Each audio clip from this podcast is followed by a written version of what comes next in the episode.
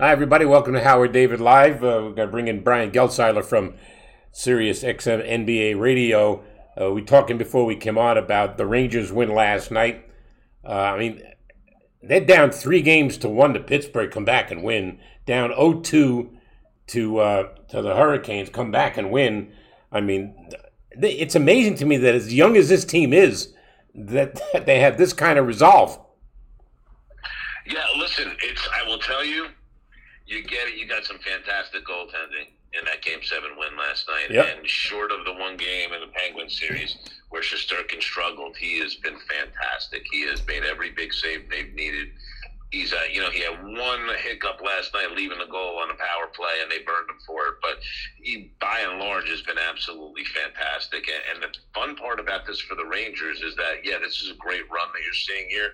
But with this young group, we can get used to seeing runs like this over the course of the next three to five years because it's really a wonderful, wonderfully young group and a lot of fun to watch. Great group of guys, and uh, and having a guy like Kreider there who can finish when it's time to finish. 52 goal score, just a major, major piece. It makes it feel like the Rangers got as good a shot as anybody to win this thing. Yeah, why not? I mean, yeah, Tampa Bay is tough.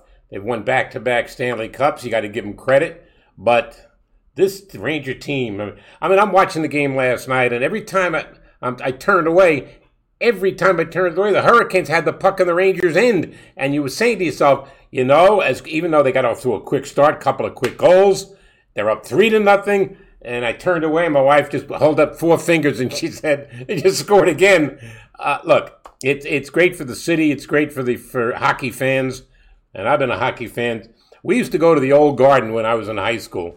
My friends and I, we'd sit up in the rafters for about fifty cents a ticket, and we, the, the Rangers they, they were okay then, but they, they couldn't compete with the Montreal Canadiens, who were the, the dominant team at that time. But it's exciting as hell. I, I think it's tremendous. Uh, I agree. It's fantastic. And, you know, listen, my father, he, God rest his soul, became a Ranger fan when they won the Cup in 1940. He was 12 years old, Huh. and he was a guy that would not miss a game. And one of my great memories was leaving the sports bar I was at in the inter- intermission of Game 7 in 94 between period two and period three to go home and watch the third period with him and watch the Rangers pull out that Stanley Cup. Um, this is fun. It, there's not a time I don't watch them where it's not an emotional experience for me because of what that was to my father. So I really, this is a special, special run here for the Rangers. And listen, they come out, they play like last night, man. They can think of this thing.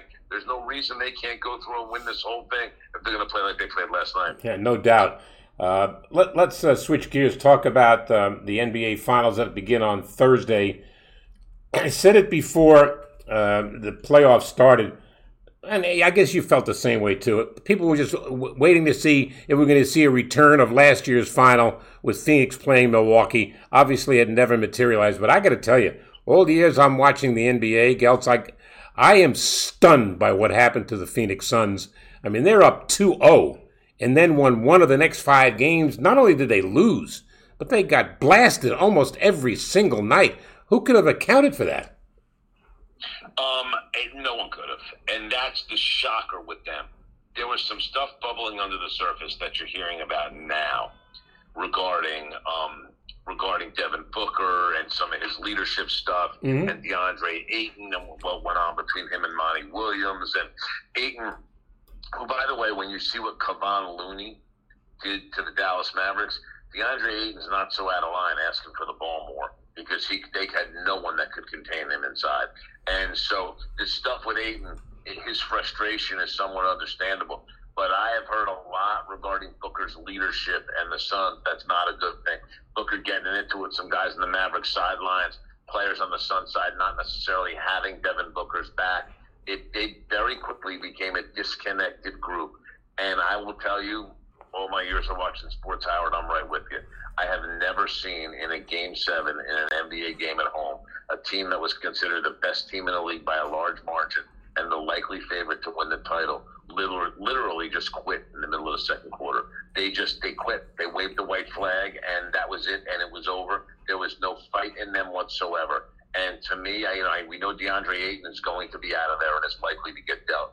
But for Phoenix, there's something a little bit sicker there. Monty Williams got a big challenge ahead of him, and we have to see what happens with the Sarver suit. Also, this whole Robert Sarver investigation to, that began at the beginning of the season those results are likely to come here in the offseason, and we got to see how that shapes Phoenix's organization for the future. Because I'll tell you this, as of right now, Robert Sarver doesn't plan going to go deep into the luxury tax, which means whatever they get back for DeAndre Ayton is going to be light in terms of, of you know contracts. May not be light in terms of picks and players, but it's going to be light in terms of contracts. The Phoenix Suns are not going to be operating like a large market team at all, and are not going to go into the tax as long as Sarver is still the owner of that team. Golden State beats Denver four games to one.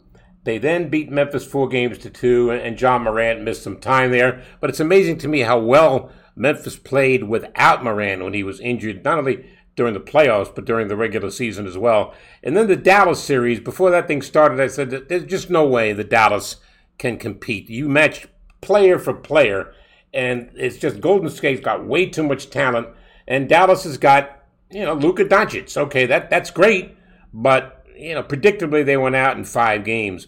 Meanwhile, Boston, you know, blows through Brooklyn four games to none. They they then beat Milwaukee and then Miami and the series with Miami. A couple of questions about it. I'd like to get your opinion. The Miami team, uh, look, Jimmy Butler's had a very nice playoff run. There's no discounting that whatsoever. But uh, Tyler Herro uh, missed a couple of games. Uh, they got a lot from Adebayo, you know, from you know one game to the next. But when you look at this Miami team and you realize that both Boston and Miami are outstanding defensive teams, I wasn't stunned that Boston won. A little surprised that they won Game Seven in Miami.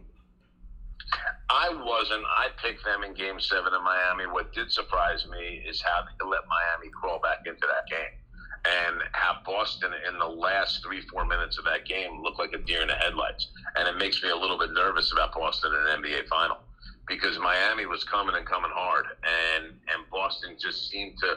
Miami gave them a defensive look where essentially they were inviting Marcus Smart to take as many threes as he wanted, mm-hmm. and he couldn't throw one in the ocean. And so it made me a little bit nervous about Boston there. Um, I, I, listened to a point where I don't know if I can pick Boston in this NBA Finals series, just because experience-wise, yep. it reared its ugly head at a bad time with them. Miami looked like the more composed team into the end of that game. That's one of the reasons I did not. I did not mind Erik Spoelstra not calling a timeout when Butler got the ball in his hands. You're never going to get a better matchup like that. Butler coming down with a head of steam on Horford and Horford backing up. I didn't like the decision by Jimmy Butler to take a three there. I felt like if he goes to the basket and takes a two, they they had they were on an 11-0 run. They had just gotten a bunch of stops. They had a formula. I'm okay with Smart taking that shot in a tie game. More than that, because Spo kept the timeout in his hip pocket, you could have called timeout and gotten the ball to advance to midcourt and being able to call a play with a chance to win the game. And so, to me, I felt as though you know, at the very least, you could put overtime on the table, which I thought they should have done because I thought Miami, with all the momentum that they had, in fact, they were on an 11-0 run. I'm, I don't buy the argument Butler was exhausted at that point. You know what? At, at that point, you're going on fumes. You're going to play you can't play anymore right. until you drop. And Butler ha- Butler's always been a guy that has that in him. So I just didn't love that decision. Um, but listen, coming up in this final, I'll say this for Boston, they're going to be able to switch every screen against Golden State, which I think is going to help them a lot. My biggest concern for them is turnovers because if they turn the ball over to Golden State mm-hmm. in a mm-hmm. similar way they turned it over to Miami, Golden State will punish them in ways that Miami never could, they will lose the series, and they may lose it early if they don't take care of basketball. No, I would agree with that. Let me go back to the shot by Butler. He makes that shot. We're not even talking about this, okay?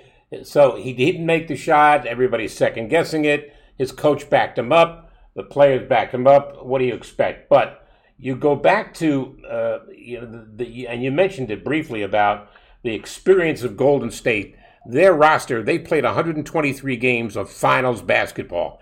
The Boston Celtics don't have a player that's ever been to the finals. I mean, this is Al Horford's first shot in his career. He's an he's an integral part of this team, the Celtics. But Look, so goes Jayson Tatum, Gelt. You know this. So goes Jayson Tatum. So go the Celtics. Correct. And and by the way, Tatum has been he's been spectacular at times. he's also had a couple of rough games where he hasn't Yes. been great. Yeah. Now, what's interesting in this series for Golden State, their primary Tatum defender, at least the beginning, is probably going to be Andrew Wiggins. Now, Wiggins did not do the best defensive job against Luka Doncic, where he really pressed Luka, which I thought was great, was he made Luka guard on the other end of the floor. He attacked, and I think you'll see a lot more of that out of Wiggins in this series. But a big development for Golden State here is going to be the return of Gary Payton II. Yep. Payton is a wonderful perimeter defender, and to have options besides Wiggins, besides Thompson, in terms of who's going to guard Tatum and who's going to guard Brown, it's a huge thing, an enormous thing for Golden State to be able to have him back to, to defend Boston in the way that you're going to need to defend Boston. Listen, Tatum, uh, Tatum may be the best player in this series, but he's not Steph Curry. And and what's happened with Steph Curry over the years is he's understood the what to do in the moment to make winning plays. Well, what do I mean? If he needs to be a three point shooter and that's what they're giving him, he'll shoot threes. If he needs to pull up in the mid range because that's what they're giving him, he'll pull up in the mid range. He'll do it against did against Dallas, which is eat them alive at the rim and go right to the basket. By the same token, if you're layering up on him and doubling him up, he'll find open people. He will do whatever needs to be done on the offensive end of the floor to win games. And that's something that comes from experience and savvy and being there before. Mhm. To your point, Boston has none of that. Boston has none of that. Marcus Smart's a cowboy. He's going to do what he does, and at times it's going to be fantastic, and at other times it's going to be hard for Boston. But the, there's going to be more pressure on Jayson Tatum and Yes. also by extension Jaylen Brown in this series than either of them have ever felt in their careers. Keep in mind, they had been to conference finals before. You know, four in the last six years for this team, four in the last six years for Brown, three in the last five years for Tatum. So they this this stage they were on here, they had failed on that stage multiple times when they were finally able to push through Miami, and they almost didn't push through Miami. They panicked late in that game and they got lucky. This is the and and not that this is the most talented iteration of the Warriors that we've seen. It's not. But the whole Curry, Thompson, Green thing, and those guys having finals experience, I think is going to be a major, major asset for the Warriors going into this series. Brian Geltzeiler, Sirius XM NBA Radio. If you can feel good about somebody, regardless of who you're rooting for, you got to feel good about Klay Thompson after what he's been through the last couple of years, and he's been such a big part of where they are now. I mean, you can't. You've got to be just tip your hat to this guy who, uh, I mean, two years in a row, season-ending injuries, and look what he's doing right now, and it, and he's such a terrific teammate. And, Curry, Curry's looking for Thompson. Thompson's looking for Curry. Draymond Green playing excellent on the defensive end. I think you've got what you've got here. Look, beginning of the playoffs, what did we expect? We kind of, at least I did. I expected Phoenix and Milwaukee for a return match from last year's finals. Didn't happen for all the reasons which we outlined. But you look at, at a number of these teams. Look, the, the Warriors have led the playoffs in scoring. They're averaging over 116 a game. Boston, like about 107.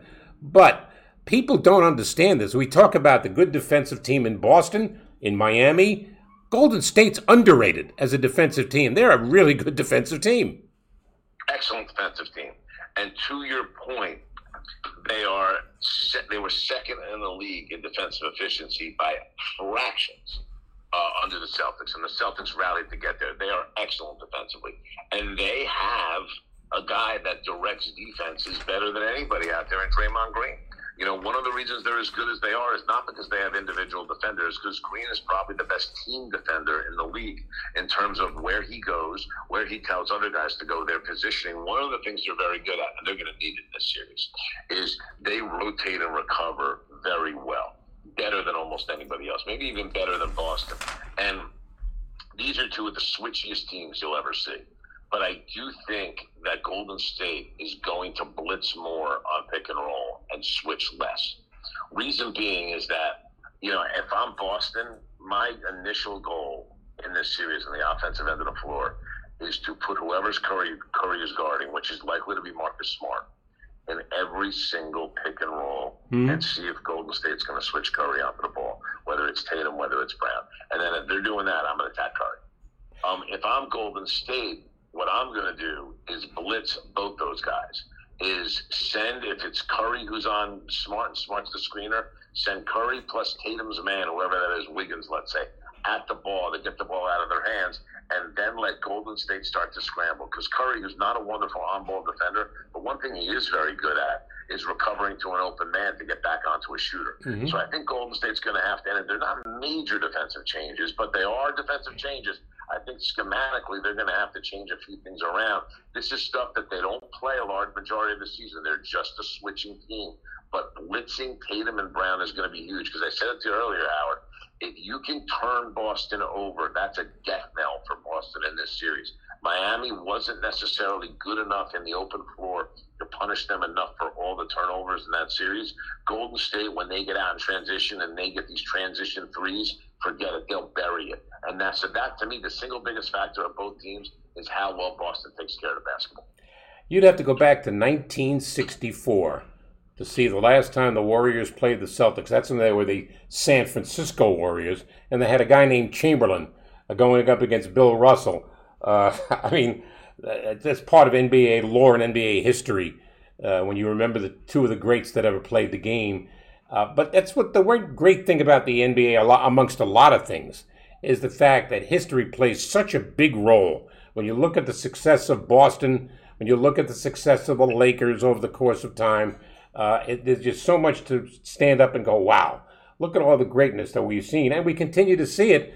And, you know, as these teams evolve, we're starting to see more teams taking more of a role in deciding who's doing what. But there's so many. Recently, the Lakers named Darvin Ham as their head coach. Um, I, I wasn't surprised because he played the game. A lot of coach, a lot of owners, a lot of general managers like the fact that they hire a coach that's played the game. And you know, and, and he was in Milwaukee as an assistant.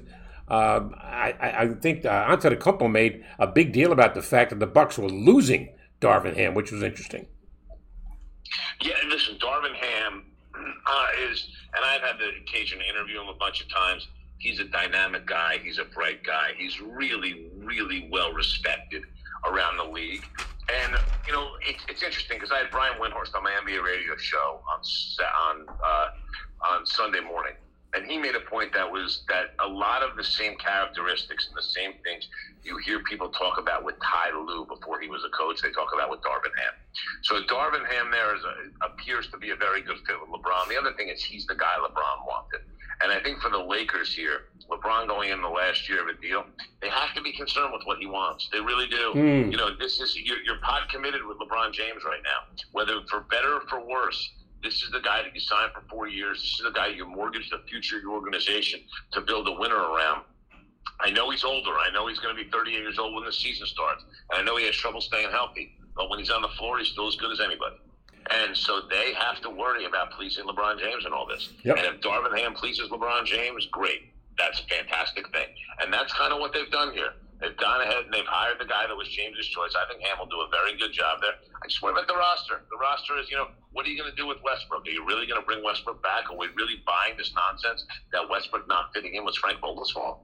and because that's what he got blamed for. I, I think you got to be very careful with something like that. And I think if you're if you're the Lakers, um, one year left on Westbrook's deal, you if you're willing to take on a couple of long term deals and guys LeBron would want to stay with him, play with long term, I think you have to look at that possibility. You know, and so I, I the Lakers has listen, Ham's going to be fine. But unless they do some things to improve on this roster and they find some two way guys on minimum deals, which wow is that hard to do. Yep. Um, I think you know I think maybe it's a little bit better, but I think it's likely to be a lot of the same, Howard. Uh, well, that plus the fact, look, Anthony Davis. If you're lucky, he plays 60 games.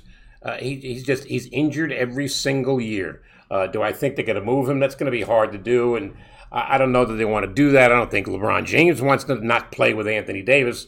But you're right about Westbrook. Uh, there's no question about that. I, I think, but the question is the difficulty. Not only that, the Lakers have very little wiggle room. They don't have a first round pick until 2027. And I don't know where they are cap wise, but it's going to be really difficult to, to put the Lakers back into the mix again to challenge for a championship. Uh, oh, I don't. I don't really think you can. First of all, we got to see what happens with this roster. But as of right now, they were thirty. They won thirty-three games, and didn't make the play-in tournament. How can we make them a championship contender? Right. You can't. I, I mean, and that's and again, I know there was injuries involved, but when everybody played, they weren't very good. So eh, you know, it depends. They're going to have to make some meaningful changes to this roster. That's the bottom line. But listen, they're under a lot of pressure. And, and, if you and if you're the Lakers, you do kind of in the back of your mind wonder. I got two picks that are tradable right now. Do I want to be trading my tradable picks here if I'm at risk for losing James? Yeah, no, that's, it's a fair question to ask. Yep. You know, and then and then it becomes a self fulfilling prophecy because if you don't use the picks towards something, you, you can lose them anyway. So it's the Lakers are in a brutal position. And I'd like to say Rob Pelinka's in a brutal position, but the one thing that gets Rob Pelinka off the hook here is he's not the one making all these decisions. He's the one that's got to be accountable for all these decisions. But Jeanie Buss has got her committee of six between the Rambises yep. and Magic Johnson and Phil Jackson and LeBron and Rich Paul. So all these decisions are made by a big group, but you got to be very careful how much you're going to listen to LeBron. Because LeBron will tell you what to do, have it go bad, and then tell you you shouldn't listen to him and leave anyway. So it, it's again, there's so much unenviable about this situation for the Lakers. With that said, I, I think Darvin Ham is a, a, good coach, and I think he'll do a good job there. And if I'm Darvin Ham, it's an opportunity I wouldn't have passed up. No, I, I agree with that. You want to be a head coach in the league. I mean, Kenny Atkinson, I thought did a good job with with the Nets. Uh, I, I, thought Terry Stotts would have been a good choice as well. I don't have any problem with what they did. But getting back to you mentioned Frank Vogel before. I think they fired the wrong guy. It shouldn't have been Frank Vogel. And you're right. There's too many cooks spoiling that broth. Uh, does Pelinka get fired? I don't know because he's. Let's face it. You're right. I don't think he's the one making the only decisions. So look, they're in a, in, in a pickle right now. How they get out of it, I'm not that smart enough to figure it out. But let me ask you this: They can't. They can't fire real quick, Howard. They can't fire Pelinka because Pelinka didn't want the Westbrook deal, and the Westbrook deal blew him up. Yep. Pelinka wanted. He wanted the deal he made which was that Buddy Hield deal where you kept Kentavious Caldwell Pope. And whether that would have worked out, who knows if that would have worked out? But I think it probably would have worked better than Westbrook. So for Pelinka, you, you know, you you overruled him on a deal he wanted to make because it's what LeBron wanted. You can't hold him responsible for it. Nope. Yeah. No. Yeah. I, hey, you look around the league. I mean, superstars have a voice with a lot of the franchises. We we, we know that. Let me go back to uh, one of the turning points of the season uh, it didn't result in contending for a championship. It was in Philadelphia. They make the trade with Brooklyn. And you go back to February when that Harden deal was made and Simmons goes to Brooklyn and Seth Curry goes and Andre Drummond goes and draft picks, etc. Who won that deal? Anybody? I, you know, my buddy Bobby Marks always says this, Howard. He says that you can never judge who won a deal till three years after the deal is made. Uh, this one, it's tough to tell. I, I, I will tell you that I think, and this is how crazy it is in Philadelphia. Ben Simmons hasn't played a game yet for Brooklyn and has had back surgery, and I actually still think they won the deal. As crazy as that sounds, hmm. because Philly's in an awful spot with James Harden. They really are. That they have to, you know, they're they're in a position where because they gave up so much for him, he has them over a barrel contract wise. So what are they going to do contract wise with him? Um, you can't give him a five year max, right? Right. Is there a market out there for a five year max for him? Will somebody offer that to him? I'm not sure. I don't think so, but who the hell knows?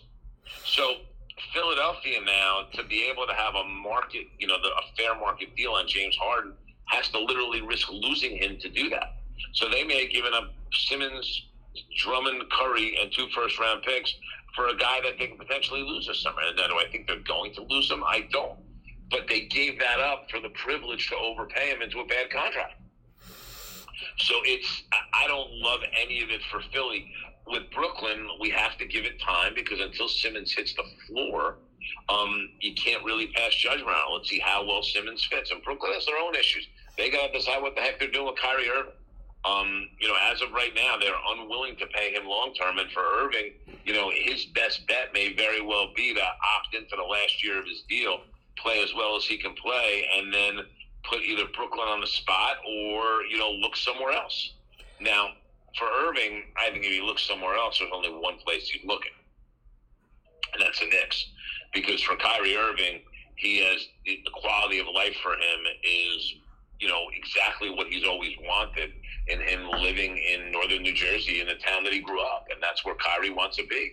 and I don't think he wants to go and travel and move and be somewhere else. I think he likes being near his family. This is what works for him. So, and then the Nets know that, feel like he has him over a barrel. Now, again, they risk him having a dalliance with the Knicks. I don't know that he's ready to do that right now. I think if he comes out and gives them a really good year this year, and they're still not willing to go the whole way on a max contract, I think that might change things a little bit. Um, but I think as of right now, my guess is Kyrie opts into his deal mm-hmm. uh, and ends up, ends up staying in Brooklyn for this year. I agree. Uh, you mentioned the Knicks, Julius Randle. If you're the Knicks, you trade him or you keep him. I don't think it's that simple. I think that you know, I think you have to see what you're going to trade him for, and I mean that you know you're not going to get a lot of value for him. So if you think you're going to get a lot of value for him, you might as well not even look at trading him because you're not. If you want to say he's a bad contract, we'll swap it out for somebody else's bad contract. That becomes interesting. But the guys that you're looking at there are Westbrook, who, from everything I hear, the Knicks don't want. Even though I think he might be a good choice for them, and you can get off more than just Randle in that deal. Um, I think that would be interesting for them, but I don't think they're going to do it. I think a Indiana trade involving Randle and Malcolm Brogdon is very interesting because Randle's a really good basketball fit there with Halliburton as their point guard, Miles Turner as their big, and they got Duarte as one of the wings, and again T.J. Warren back. I think Randle could be a really, really good fit um, in Indiana. And I know that, that with Halliburton there, they're not thrilled having Halliburton and Brogdon, and Malcolm Brogdon's enough of a locker room lawyer. I think they'd be thrilled to move off him. So that's one that I've heard is out there. The other one that you hear some rumblings of is some kind of swap with Charlotte regarding Randle and Gordon Hayward. Mm-hmm. Hayward spends, as usual, a lot of time hurt. But keep one thing in mind: when Charlotte ponied up all that money for Gordon Hayward a couple of years back, the Knicks were in the bidding and decided not to bid that high. Um, Leon Rose has always liked Hayward, and I think for for the Knicks, they're looking for a different mix here. And I also think they want to free a spot up for Obi Toppin. Now, I will say this about Obi Toppin, Howard. For as good as his numbers looked, it's hard to evaluate a player on the first 10 games of the season and the last 10 games of the season. And Toppin's defense and, more importantly, his rebounding are elements of grave concern for the Knicks in terms of what we want to do with this guy long term. With all that said, you just haven't seen enough out of him to be able to make a determination if he's worth paying long term. And as long as Randle's there, you won't see enough out of him that allows you to make that choice. So unless you can put Toppin in a deal and go for a now starish type of player, and I don't know if that's out there for them, I kind of think you have to do something to move off of Randle here. Now, what they do and how they do it, I'm not sure. Listen, at the deadline, I know there were conversations between the Sacramento Kings and the Knicks regarding Julius Randle and De'Aaron Fox. The problem was the Knicks wanted Fox plus for mm-hmm. Randle, and Sacramento wanted Randle plus for Fox. So those deals really never, those talks never got off the ground. But there is some interest in Randle around the league because two years ago, All NBA. Um, but I think the Knicks, if they're going to make a deal for Randle, they have to look at what Dallas did with the Porzingis model and understand, you know what, we may be taking guys that will fit us better than where they are, but the teams are taking them from see them as problems and they have to get rid of them because ultimately, listen, Randle's contract right now makes him a problem too. I mean, yep. this, this four-year extension kicks in at almost $30 million a year, four years, 120 million for a guy that submarines your team with a bad attitude last year. That's a tough sell, not an easy sell, Howard. No doubt. And the other name was linked. I mean, people were buzzing about Jalen Brunson and the Knicks. And I went, wait a minute. Mark Cuban can pay Jalen Brunson more than anybody. Do you think that Mark Cuban's going to let that guy walk out the door? I, I mean, I, he, just on contract alone, I, I just don't see it. I listen. I, I don't think so, but I think you have to understand something. With the Mavericks currently as financially constituted as they are now, signing Brunson to a $25 million year extension, which is what it's going to require, is going to cost Mark Cuban about 60 million a year. So for Cuban to be able to do this for Brunson, he's got to find a way to get off Dinwiddie's deal or to get off Bertans' deal to save him some money with this kind of situation. Both of those guys, maybe not Dinwiddie, but Bertans is going to require attaching a first round pick to him to get rid of him. So it's it, it's not as simple for Dallas as you would think. Cuban is going to step up with a major offer, but they're going to have to go through some cap gymnastics. So this doesn't end up being a really, really expensive deal for Cuban. And keep one thing in mind about Brunson: the Knicks will be waiting in the wings yep. on Brunson. Brunson's his agent is Leon Rose's son. He's got a very close relationship with the Rose family. And I certainly could see if he doesn't decide to go back to Dallas, I could see him being really happy signing with the Knicks. Uh, before I forget, uh, we got the final starting on Thursday. I'm looking at one factor early on in this series and how much it'll be a factor. Boston had went the distance with Miami. Golden State has had days off to rest and relax and recuperate and so on. I'm wondering how much that Miami series took out of Boston and how it will affect them in the finals. I think it took plenty out of them. With that said, I always feel like when you look at the rest versus rust argument, that rust hurts in game one, not enough rest hurts in game two. So I think you'll see Boston come out and be very competitive in game one. Adrenaline will carry them.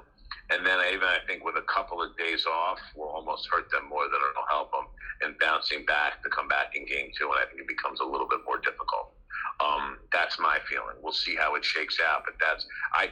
With that said, I, I think Boston's best chance to steal one of these first two in Golden State is going to be in Game One. I think what they do in Game One is going to loom very, very important. Well, you got one coach who's got a lot of experience in this spot, Steve Kerr, and you got Ime Udoka, who, I mean, I think he did a hell of a job this year. Uh, I'm not saying he's the coach of the year necessarily, but you can make a case.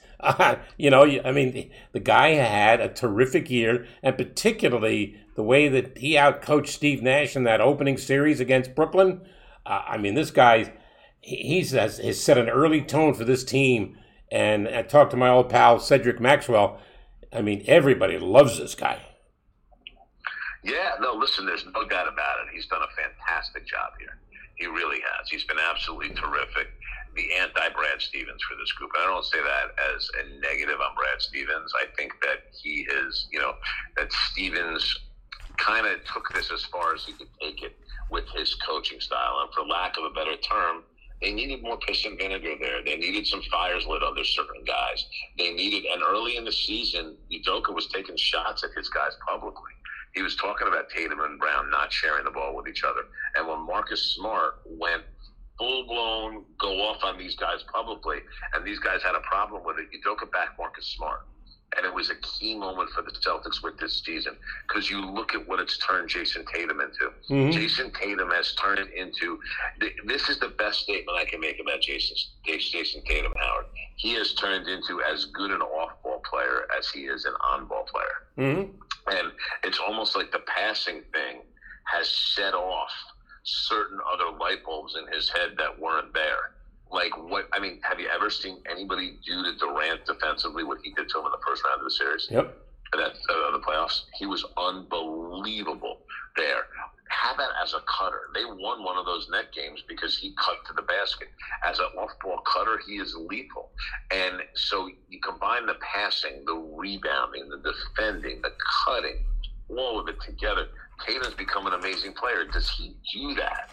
with Brad Stevens there is Brad Stevens' mild approach something that lights a fire under Jayson Tatum in the way that he needed it? I don't think it is. I think Ime Udoka doing it is what's made him realize who he can be and what he can be. And and Udoka's a guy that they trust, they adore, and they don't want to displease. And, and, he has kind of built that with these guys. And he's in, you know, he has got his sleeves rolled up. He's in the war with you. That's who he is. So to me, I love the job Ime has done. I think that it was the perfect coach, the perfect time for the Boston Celtics. Um, I give him all the credit in the world. And while we're giving credit, let's give it to Danny Ainge. I mean, look at this team. Short of the Derrick White deal, this is the team he built every single one of these guys. Listen, even Horford was there the first time with Danny. Now he was brought back this time by Brad and it was a fantastic move. But the core of this team was Danny Ainge went out and drafted. The bench of this team, Danny Ainge went out and drafted Grant Williams, Payton Pritchard, you know, Aaron Nesmith. He went out and got all these guys. And finally now what his vision was for this team is being realized under Brad Smith, um, the Brad Stevens and Ime Udoka. I say not a long series. I say I say Golden State wins the series, and I wouldn't be surprised if it was five games. You say what? Uh, Golden State seven. I think it's going long. Okay. I think it's going to be a very long one. I think Boston is really, really good. Um, I do think there's an experience factor here that's going to hurt the Celtics down the stretch of this series.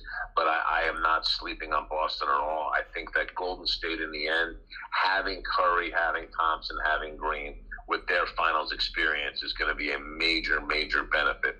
But I think there's some advantages Boston has athletically, defensively, that will put them in this series for, you know, and take it right down to the end. I'm saying Golden State seven. Okay, and, here's another prediction. I think the television ratings are going to be through the roof. You got East versus West, two marquee franchises.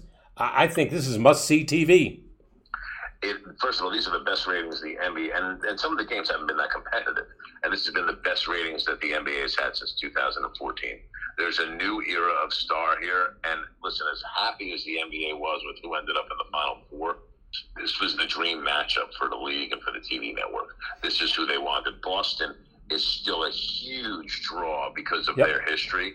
And Golden State with Steph Curry was exactly what the league needed back in these finals. If they weren't going to have LeBron or Giannis or Luka there, this was who they needed, or Joel Embiid. This was who they needed to be there. Well, we'll see how it all shakes out. Geltz, appreciate your insight and your information about the NBA. You stay safe. Thanks. You too, Howard. My pleasure. Take care. Bye bye. Brian Geltzeiler, Sirius XM, NBA Radio. We talked at the very top about the Rangers beating uh, the Hurricanes last night. Didn't just beat them; they beat them up. And before you blinked, it was two nothing, and then it was three nothing. And look, to me, when you look at hockey players, the kind of shape that they've got to be in to play that game, that's why they're only on the ice for two minutes at a clip. It is exhausting. Plus the hits. I I mean, look, I've been a Ranger fan, as I mentioned, since I'm in high school. I went to the old garden on 49th Street with some friends of mine. We took the subway from Brooklyn, and it was great. And the Rangers weren't that good. But now they're a young team with a bright future. Whether or not they win the Stanley Cup or not, in the next round against Tampa Bay, who's won back to back Stanley Cups, is going to be brutal. Am I writing them off? Absolutely not. People were writing them off when they were down 3 to 1 to Pittsburgh. How'd that work out? People were writing them off when they were down 0 2 to the Hurricanes. How'd that work out?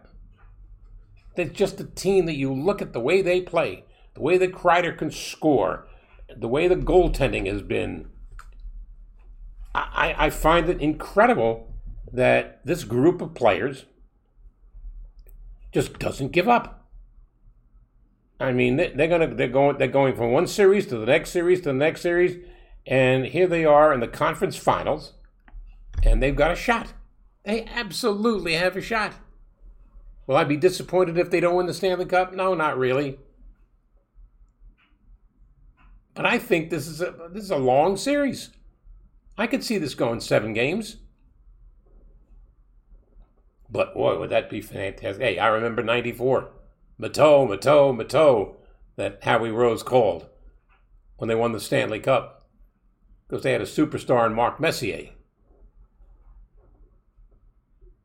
All I'm saying is that it's not impossible to dream the dreams. And when you are a young team, like the New York Rangers are, you can hope for the best. But it's not a pipe dream, it's a reality. They've proven that they're for real. We'll see how it shakes out, but I'm not I'm not making a, a, a very abrupt decision by comparison to the Warriors and the Celtics. I hear what Geltzar was saying, and I don't disagree. I don't think it's going to go seven games. And I think the Golden State wins because they are the more veteran team in terms. And they're going into their sixth final in eight years. They've been here before. They know what it feels like. The Celtics don't. What they've gone, what they've accomplished. I mean, the way they started out this season, barely a 500 team, and came on like a shot in the second half of the year. And a tremendous hire of Ime Udoka to coach that Celtic team. Hey, Steve Kerr needs no introduction. He learned from two of the best, Phil Jackson and the guy, um, by the way, down in San Antonio, Mr. Popovich. So he's learned from the best. He is now one of the best. I would like to believe that the series goes the distance. And the team that wins, wins it with a buzzer beater basket. That's the optimum result. But more often than not, the optimum result doesn't happen. All I'm saying is that this NBA Files is going to be fun. And if you're a New Yorker, where we are, and you would love to see the Rangers go all the way to the finals and win the Stanley Cup, man, you look at what's going on in New York sports right now. Yeah, the, the Yankees are struggling, struggling a little bit. The Mets are playing terrific baseball. I mean, the ultimate wish to see the Yankees play the Mets in the World Series. It's not impossible. It could happen. And in the NFL world in New York, you've got two teams that we think are going to be improved. I think the Jets more than the Giants. That's just an opinion based on who they have signed in free agency, picking up a couple of tight ends, who they have drafted, dealing with issues to help their young quarterback. So that's headed on the right track. And there's nothing to root for in terms of New York basketball other than look to the future. I didn't say this before when Brian Geltzeiler was on, but I'll say it now. I don't want Kyrie Irving on my team. It's too much heavy lifting. It's too it's too difficult. Too much heavy lifting to deal with a guy that comes with his own agenda. This isn't a team guy. This is a guy who's playing for Kyrie Irving.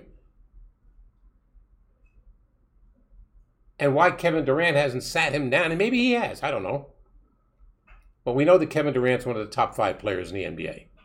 And Kyrie Irving is certainly one of the top 10 players in the NBA. And if he wasn't as good, we wouldn't be having this conversation. The fact is, he's a pain in the butt. Pure and simple. And I don't think it's worth it. But that's just my opinion. Maybe I'm too much of a realist. Maybe I see things as they are, not like I want them to be. So all I'm saying is that if you're the Brooklyn Nets and you're the owner of the team and you're Sean Marks, the general manager, you got to do something to fix this. And it's not just one decision. It's not just Kyrie Irving. You hope that Joe Harris comes back healthy. What do you do with Andre Drummond? Seth Curry is a proven long distance shooter. You want to keep him. Bruce Brown, you want to keep him. So, can the Nets challenge again next year? Yeah, they can. Depends on what they do. That's all I'm saying. Thanks for being a part of Howard David Live and a bite of the Big Apple. You stay safe.